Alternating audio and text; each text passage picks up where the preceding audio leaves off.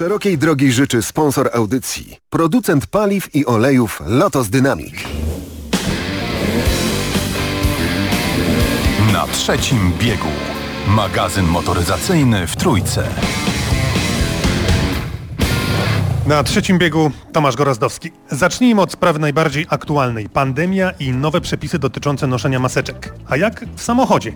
Ano, jest sporo sytuacji, w których nie musimy w samochodzie nosić maseczki. Kiedy podróżujemy samotnie, podróżujemy z osobami, z którymi mieszkamy pod jednym dachem, dzieci poniżej czwartego roku życia jeżdżą bez maseczki. Jeżeli to jest niewskazane ze względu na stan zdrowia bądź niesamodzielność i jest to udokumentowane, generalnie, kiedy w samochodzie są inni, najlepiej maseczkę zakładać. Prosta reguła z wyłączeniem tych, o których mówiłem przed chwilą. Kary za brak OC w przyszłym roku będą wyższe o około 8%. Wzrosną nawet do 5600 zł za samochód osobowy, mniej za motocykl, więcej za autobus czy ciężarówkę. We wrześniu tego roku zarejestrowano w Polsce 43 222 samochody, czyli o blisko 10% więcej niż przed rokiem.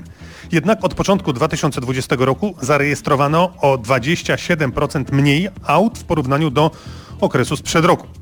Rząd zapowiada wyższą akcyzę na sprowadzane samochody używane, no i rynek zareagował jak miał zareagować. Wiele wskazuje na to, że w najbliższych miesiącach poziom importu będzie osiągać rekordy przekraczające 100 tysięcy sztuk. A to wszystko właśnie za sprawą zapowiadanych zmian w naliczaniu podatku akcyzowego, który podniesie finalnie koszt sprowadzenia samochodu. A przypomnę, średni wiek sprowadzanych do Polski samochodów to blisko 12 lat. Średni wiek, czyli niektóre zdecydowanie starsze.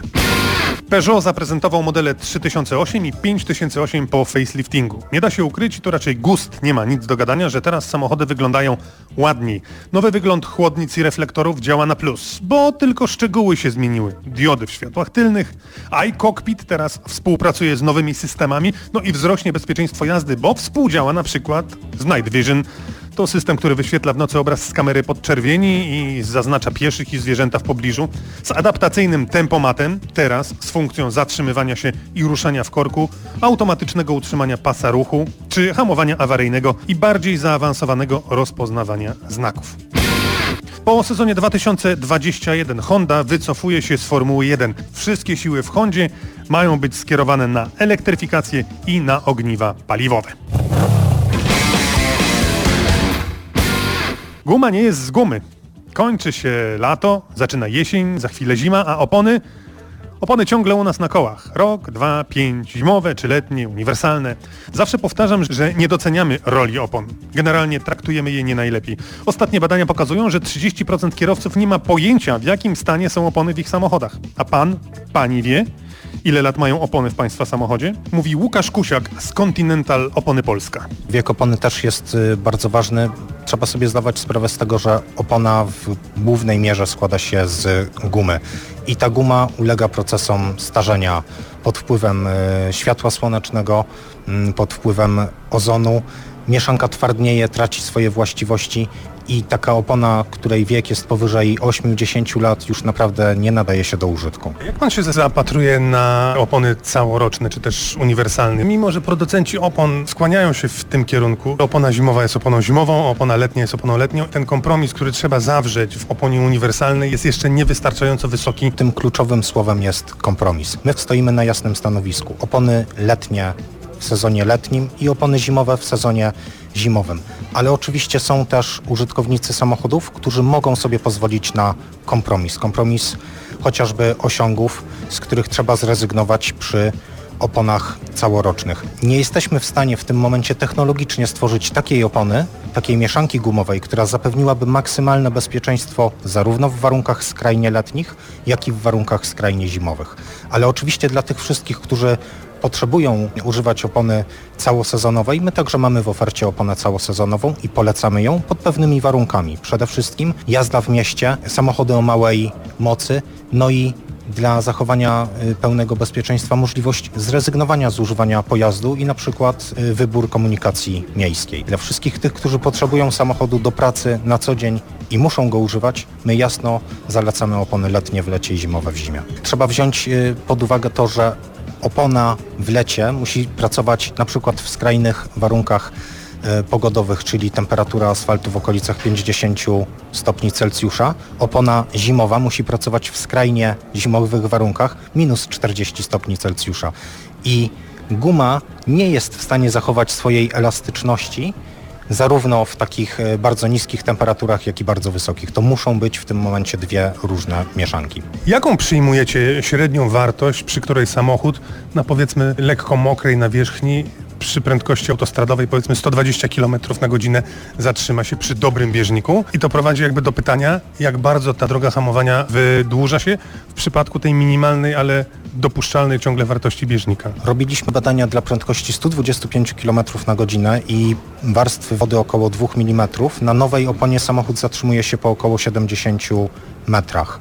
Na oponie zużytej do 3 mm to jest około 130 metrów, no i na takiej oponie zużytej do prawnego minimum, czyli 1,6 mm, to jest około 200 metrów. Prawo, które stanowi 1,6 mm głębokości bieżnika, to jest prawo z lat 90. Poruszaliśmy się wtedy zupełnie innymi pojazdami, przy zupełnie innych prędkościach, no i też na innych drogach. Dzisiaj wymagamy od samochodów tego, żeby były szybkie, żeby były bezpieczne. Też e, chcemy poruszać się z prędkościami autostradowymi, czyli 140 km na godzinę.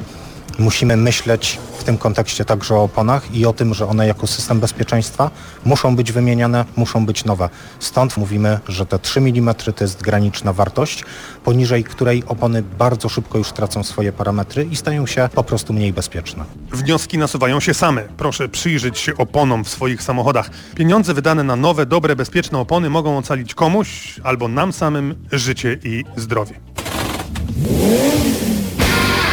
Ale nawet e, w samochodzie na nowych oponach w sytuacji zagrożenia trzeba umieć hamować. Wszystkim nam wydaje się, że co to za filozofia, wcisnąć pedał i już. Otóż wcale nie już. Średnio reakcja kierowcy od zauważenia przeszkody do rozpoczęcia hamowania to 80 sekundy, sekunda. Plus 30 sekundy na to, by system zaczął działać. Czyli zanim zaczniemy hamować, przy prędkości 50 km na godzinę przejedziemy 15 metrów. Przy 90 na godzinę już 28 metrów. I dopiero potem hamujemy. I zakładając, że mamy dobre opony, bo jak ich nie mamy, to suniemy jak kmicic z oleńką w saniach podczas kuligu, w sumie zatrzymamy się po 160 metrach, kiedy jedziemy 140 na godzinę na autostradzie. Proszę policzyć, przejść się, ile to jest 160 metrów i może niektórym z nas natychmiast odejdzie ochota na jeżdżenie na zderzaku za blisko poprzedzającego nas samochodu. Nowoczesne samochody robią wszystko, by nam pomóc w hamowaniu, ale nie wolno im przeszkadzać. ABS, BAS, ESP mówi Przemek, instruktor szkoły jazdy Mercedesa. Klub programu jest e, ta cecha ABS-u, dzięki której my możemy skręcać w procesie samego hamowania. To dzięki budowie i zasadzie działania ABS-u nasz pojazd nie doprowadza do zablokowania się kół, czyli one mają stałą toczność i dzięki temu właśnie możemy wykonać wielokrotną zmianę kierunku e, podczas manewru hamowania. Coś, co w pojazdach bez ABS-u kiedyś było niemożliwe. E, wszyscy chyba w pewnym wieku pamiętamy proces hamowania przerywanego, który kiedyś nazywano pulsacyjnym, a to nie to samo. Dzisiaj ABS e, współczesny już jest bardzo szybki, bardzo precyzyjny i mówię, pamiętajmy, uczymy też naszych kursantów, by mogli operować kołem kierownicy w tym trudnym procesie, jakim jest hamowanie awaryjne. ABS znamy, a BAS, system wspomagania hamowania awaryjnego, System BAS powstał jako uzupełnienie pod układem ESP i współ- współpracujący jako mm, pewien układ z ABS-em ma doprowadzić do sytuacji, w której każdy z naszych użytkowników ma równe e, szanse, jeśli chodzi o procent zbudowania skuteczności hamowania. Nie możemy sobie pozwolić na to, by, by ktoś hamował tylko 30% możliwości układu. BAS e, oczywiście uruchomiony, e, czyli zdecydowana reakcja kierującego użycie w ten, a nie inny sposób pedału hamulca wzbudza bas i bas nam pomaga.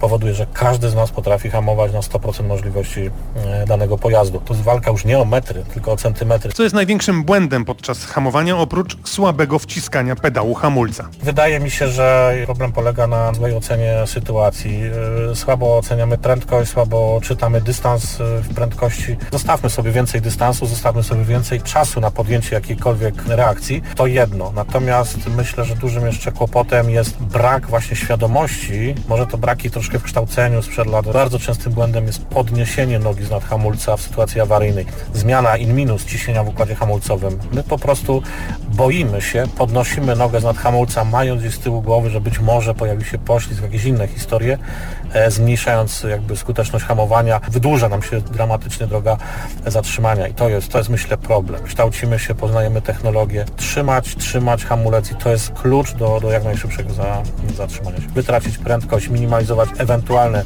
następstwa i skutki kolizji, jeśli już nic więcej nie da się zrobić. Mamy jesień, więc pamiętajmy też o spadających liściach. Mokre na drodze mogą spowodować, że samochód będzie zachowywał się jak na śniegu. Potrafią być bardzo śliskie, więc trzeba przewidywać, przewidywać i jeszcze raz przewidywać. Na trzecim biegu Tomasz Gorazdowski. Dziękuję. Szerokiej drogi życzył sponsor audycji. Producent paliw i olejów Lotos Dynamic.